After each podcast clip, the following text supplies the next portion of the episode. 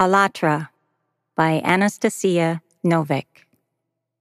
London, 2017. The book Allatra is the key book by Anastasia Novik, which sets forth fundamental knowledge about the world and the human being.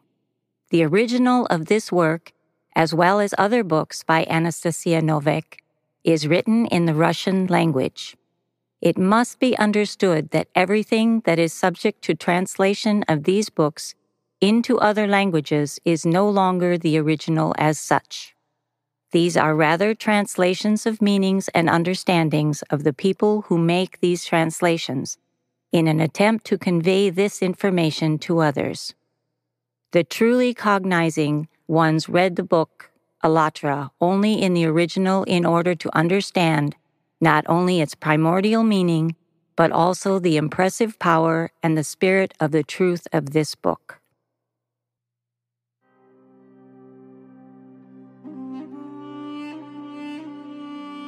Cry of an angel clad in clothes, or sufferings of a man with an angel instead of a soul. To whom and why am I writing these lines? Most likely to myself. Abiding in a holy place for years, just twice have I been recognized, and only by the people with soul that is, by God's will, free from the mind. A human mind is a stumbling stone, perhaps an entire cliff facing the soul. One cannot go around or leap over it to climb up over sharp stones, scraping your nails until they bleed and falling down the slippery ledges sweet from the mind, then to get up anew, having regained spiritual strength and crawl again, is not for everyone. For it's so lovely, cozy, sweet, and warm at the cliff's foot. The mind of frail clothes creates illusions of anything you wish for, so long as you keep wishing. Wishing for earthly love with a blazing heart, for children to prolong your clan, for wealth, for fame, it's all the same, so long as you keep wishing, wishing, wishing, and it will all be given. In one illusion or another, it matters not, so long as you keep wishing, wishing, wishing for the earthly. But it's so hard, cry many people. No, it's not. So many times I've put the clothes on I roamed an endless road with just a staff, feeding the flesh with only what I found. I was a king and ruled for long over the countless peoples. And every time the clothing was too tight, it hampered me and hindered me from living. It shook with fear and got sick, and like all others, at first it wished for much until I tamed it. That wild beast of which all clothes are woven, fears just its master, just the soul. But many fear the soul more than the beast, the soul that hinders their lives just like the clothing hinders mine. I cannot understand such people. To trade all of eternity for only just one instant, what is the point here? To suffer in the arms of the beast's skin to serve the clothes decaying day by day. Is life in this? Life is infinite. It has no suffering. It does not tear, for it's impossible to wear out the soul. The clothing has no home. There's just a closet where it is kept for only a short while. Only the soul has a true home, and it's the soul that yearning for eternity begets this sense of home for which man searches his entire life. Rigden Djappo.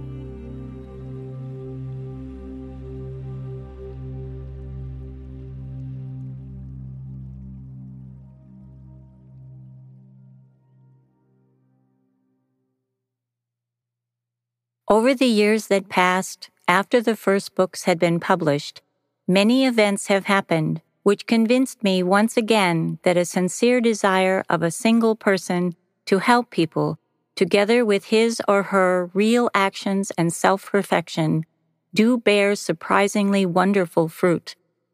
And it's not even about the books as reading matter, but rather about comprehension and putting the knowledge given in them into practice. A book is a means of transferring the knowledge, the knowledge not in the sense of property or one's own conclusion, but as wisdom from above that passes through centuries. The wisdom like an open gate for entering into that wonderful higher state of spirituality through which the insight comes from the one who created everything. The wisdom that always was, is, and will be even when the memory of its human conductors vanishes in the dust of ages. It is this wisdom, like a genuine seed, that gives good seedlings in a person, helping him to free his mind from the niche of human fears and narrow vaults of darkness of delusions, to overcome the solidity of material thinking, and to discover the boundless realm of cognizing the truth.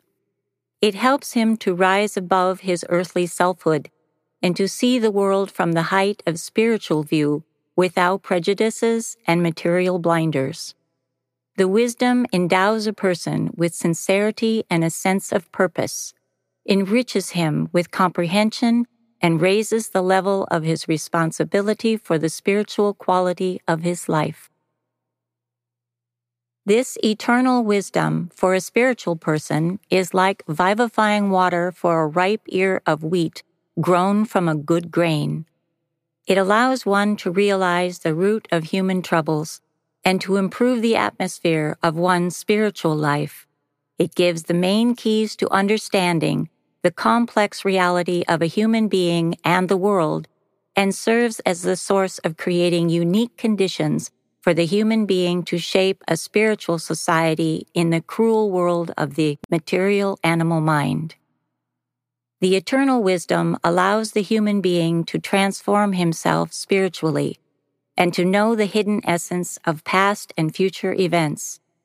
This wisdom is precisely the constructive principle created by him, which opens for each person who has accepted it the path to his eternity. Rigden.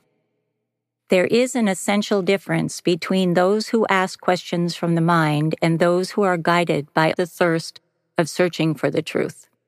In the world, they only teach intellect, memory, and knowledge that comes from logic.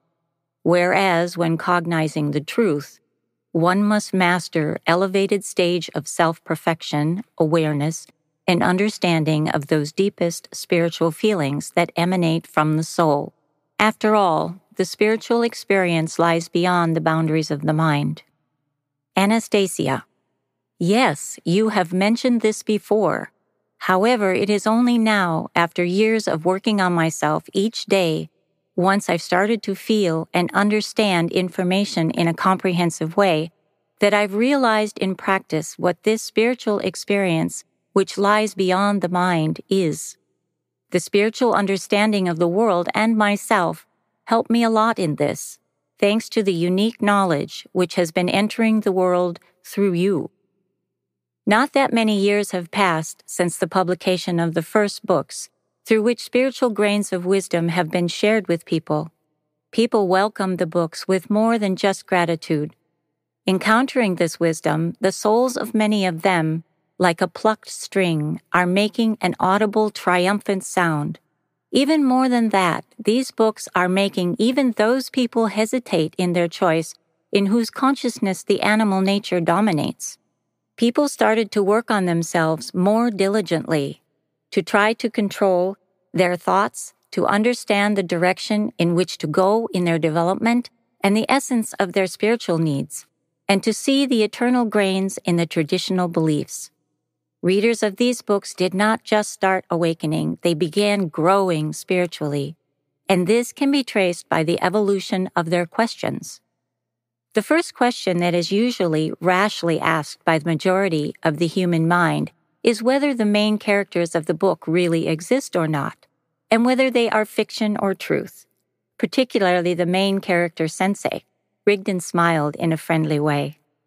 Others, feeling inner heartfelt joy, hasten to ask a question in the format of the consumer thinking template. I've read the latest book. When will the next one come out? Still others attempt to do the spiritual practice described in the books, in fact, without changing their material priorities, so they are in a state of constantly arguing with themselves.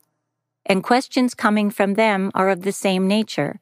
I've been doing spiritual practices, but no miracle is happening, and nothing in my life is changing. Rigden. The human being is dual in nature. The human mind can easily shift from one extreme to another thus creating chaos and instability. The outer is just a reflection of the inner. Anastasia. But there are those who got imbued with the depth of the knowledge. This has profoundly changed their lives. They do not need any proof of the evidence that the spiritual prevails over the logic of the mind. They are firm in their life choice. Such people are pure in their souls and their consciousness is not bogged down in the behavior patterns of world egocentrism and personal doubts. They are like lotus flowers. Once they are lit up with the sun's rays, they reach out for light. This is why the quality of their questions regarding the inner is completely different. Their questions come neither from logic nor from the human mind, but rather from the deepest feelings as if invisible communication is taking place between souls. Rigden. The deepest feelings are exactly the special language that differs from the human one.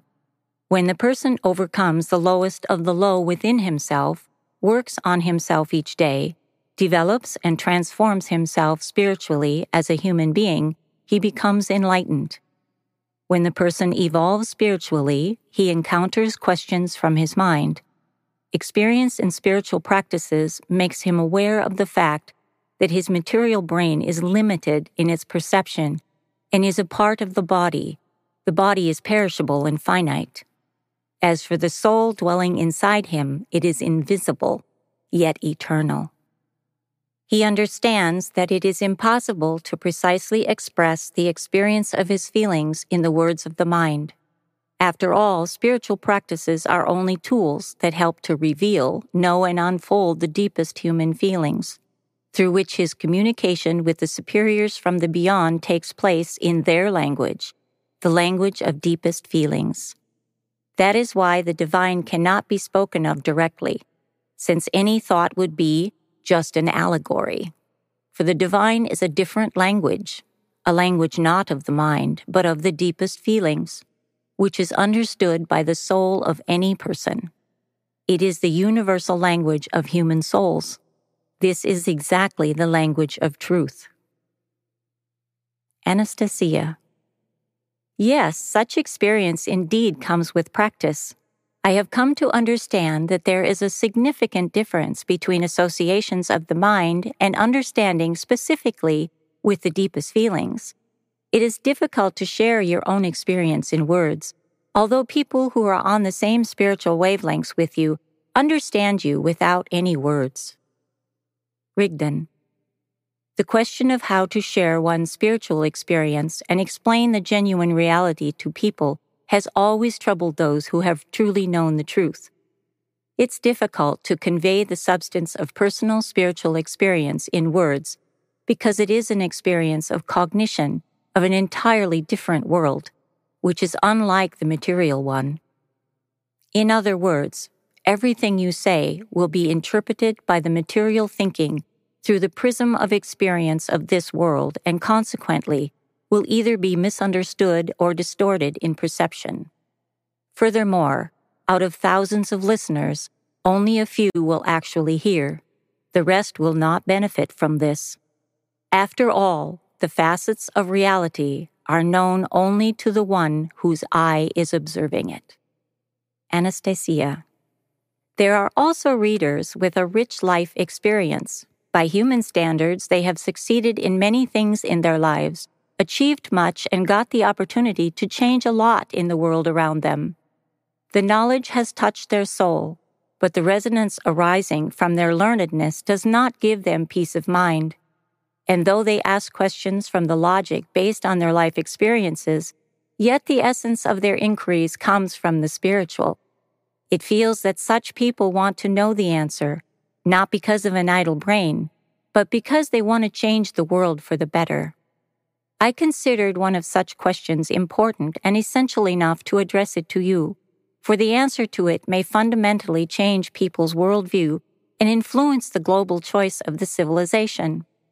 The question is as follows Is there such knowledge which people will not be able to use for military purposes, but which will be able to shake up the official sciences and lead an inquisitive mind to a direct scientific proof of the origin of the material world from the spiritual world, that is, the creation of the world by God? Rigden. Yes, I see this question coming from a person who yearns for the truth. Well, if people are already asking such a question, it means that it is time to reveal the answer to it. Yes, such knowledge does exist. It relates to the branch of astronomy, or rather the sciences of astrophysics, which studies phenomena in outer space as well as the evolution and interactions of celestial bodies and their systems. Taking into account that at the current stage of its development, astrophysics uses new discoveries in modern physics as well as the most recent achievements of the scientific and technical advances. The information which will enrich it will consequently in many ways aid the development of physics itself as the science studying the general patterns of natural phenomena.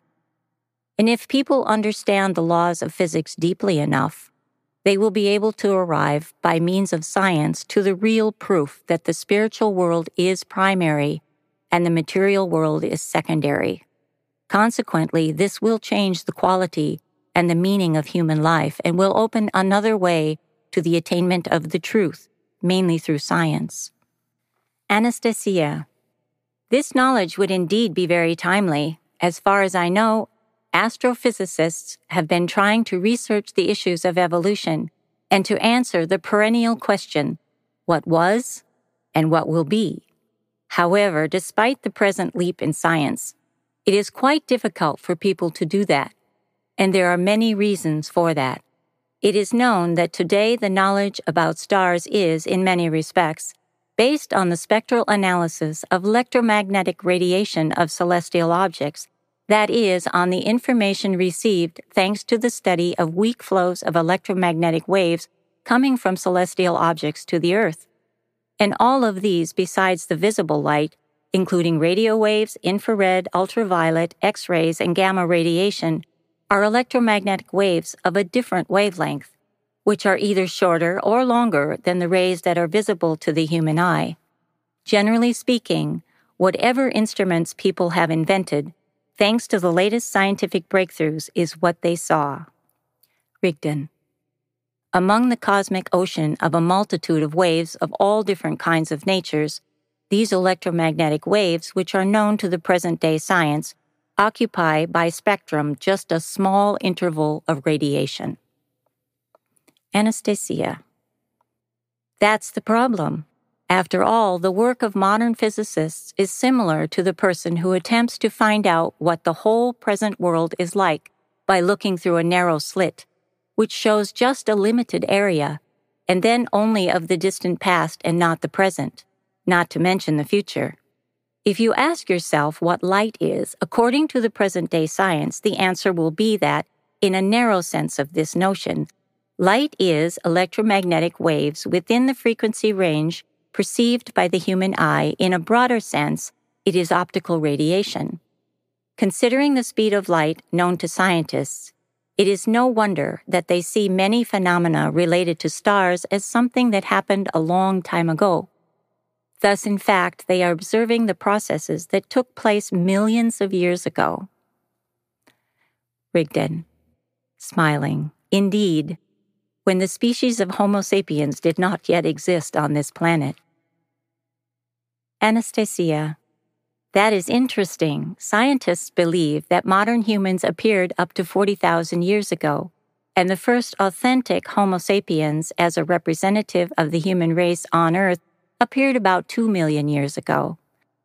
And if we consider that it takes more than 2 million years for the light of, let's say, the Great Andromeda Nebula, as one of the neighboring galaxies to reach us, it really turns out that we see not what is there now, but what was there at the time when there wasn't even a hint of the human presence on Earth. Rigden. Quite true. And what can be said about distant extragalactic objects? People see them as they were billions of years ago. Stars, even the ones that have the shortest of lives, exist much longer compared to the human civilization. I am not even talking about an ordinary person as an intelligent individual who, during his fleeting existence, often does not realize his true purpose, let alone something greater. His life, like vapor, appears for a moment and vanishes in a short instant. Besides, humankind itself belongs to the civilizations which are lost quickly. Although people are given the knowledge from time to time, in many cases, no sooner does such knowledge appear in the world than it immediately gets used for gaining power over others. This is, in fact, human choice toward the animal nature. Only a few have enough time to take advantage of the knowledge for their spiritual development. The result of choice is like water which takes the shape of this or that vessel.